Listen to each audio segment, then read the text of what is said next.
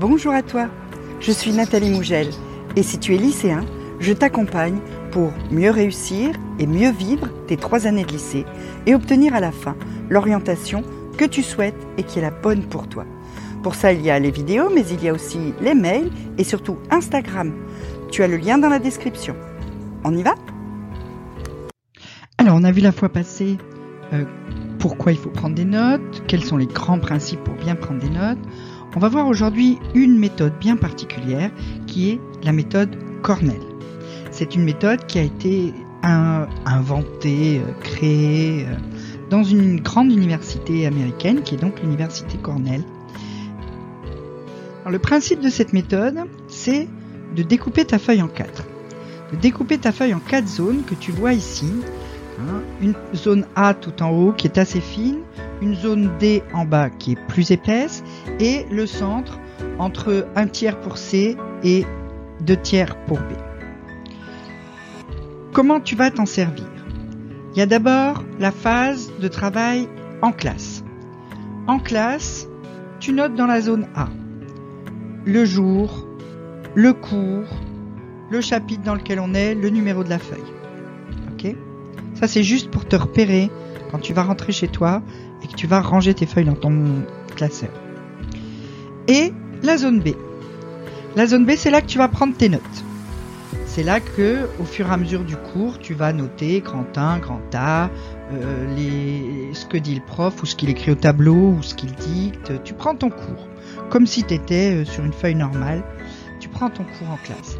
Là où ça change, c'est quand tu rentres chez toi. Quand tu rentres chez toi, tout de suite, le soir, tu reprends tes feuilles de cours. Ça va te prendre très peu de temps parce que tu es encore dedans. Tu as entendu le cours il n'y a pas longtemps. C'est un cours qui reste frais dans ta tête.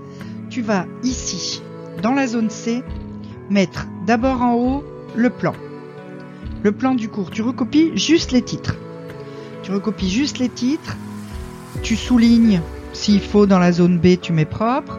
Mais là, tu, tu recopies juste les titres. Tu recopies les dates, les chiffres les définitions et les questions. Soit des questions que tu te poses en relisant, des trucs que tu comprends plus très bien, que tu vas pouvoir demander au prof la prochaine fois, soit les questions possibles en DS à propos de ce thème-là. Ce que tu t'imagines que le prof pourrait te demander à l'interro du lendemain. Et puis, en zone D, tu reprends ce que tu avais noté en zone B et tu fais un résumé de deux phrases, trois phrases, pour reprendre les points vraiment les plus importants. Et c'est là que si tu te dis que ça va te nécessiter beaucoup de feuilles, tu te trompes parce qu'une fois que tu as fait ça, tu n'as plus besoin de faire de fiches. Parce que le jour où tu dois réviser, le jour où tu dois réviser, bah, tu prends une feuille blanche et tu caches ta zone B. Si tu peux même arriver à te fabriquer un espèce de cache qui cache B et D, c'est encore mieux. Donc tu caches B et si possible D. Et tu n'as plus que la C, parce que bon, A c'était juste pour ranger. Tu n'as plus que AC avec le plan, les dates, les chiffres, les définitions, les questions. Et ça c'est ta fiche en fait. Si tu avais dû faire une fiche au moment de la révision, c'est ça que tu aurais mis dessus. Donc ta fiche elle est déjà faite. T'as plus qu'à cacher et à te dire grand 1, hein, est-ce que je le sais ce qu'il y a dans le grand 1, grand A? Ouais, ça je le sais. Le grand B, ah, je sais plus trop. Pourquoi? Tu soulèves un peu, tu regardes dès ton résumé. Est-ce que ton résumé te suffit à retrouver ce qu'il y avait in extenso, c'est-à-dire plus développé dans ton cours? Si vraiment non, bah, tu enlèves le cache, tu relis, tu remets le cache. Et tu peux apprendre comme ça. Et tu n'as donc que ta feuille de cours qui te sert à tout. Noter, apprendre le premier jour, réviser pour le DS, cette feuille-là, elle te sert pour toutes les étapes de ton apprentissage. Et c'est ça qui est super intéressant dans cette méthode Cornell, c'est que, en fait, elle t'oblige à faire toutes les phases de l'apprentissage sur le même support, avec les trois phases importantes en cours, retour de cours le soir, révision quelques jours après. Et donc, du coup, c'est beaucoup plus simple à gérer pour toi. T'as pas à te dire où sont mes fiches, comment je vais faire la fiche où j'ai. Tout est sur ta feuille.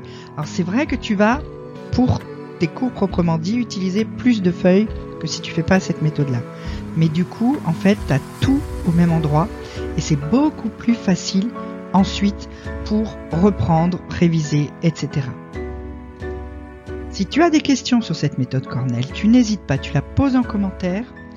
Et si tu veux plus de détails, plus de conseils, tu cliques sur le lien dans la description et tu peux t'abonner au mail Réussir demain au lycée ou me suivre sur Instagram où je te donne encore plein de petits détails et de petits tips qui t'aideront à mieux travailler.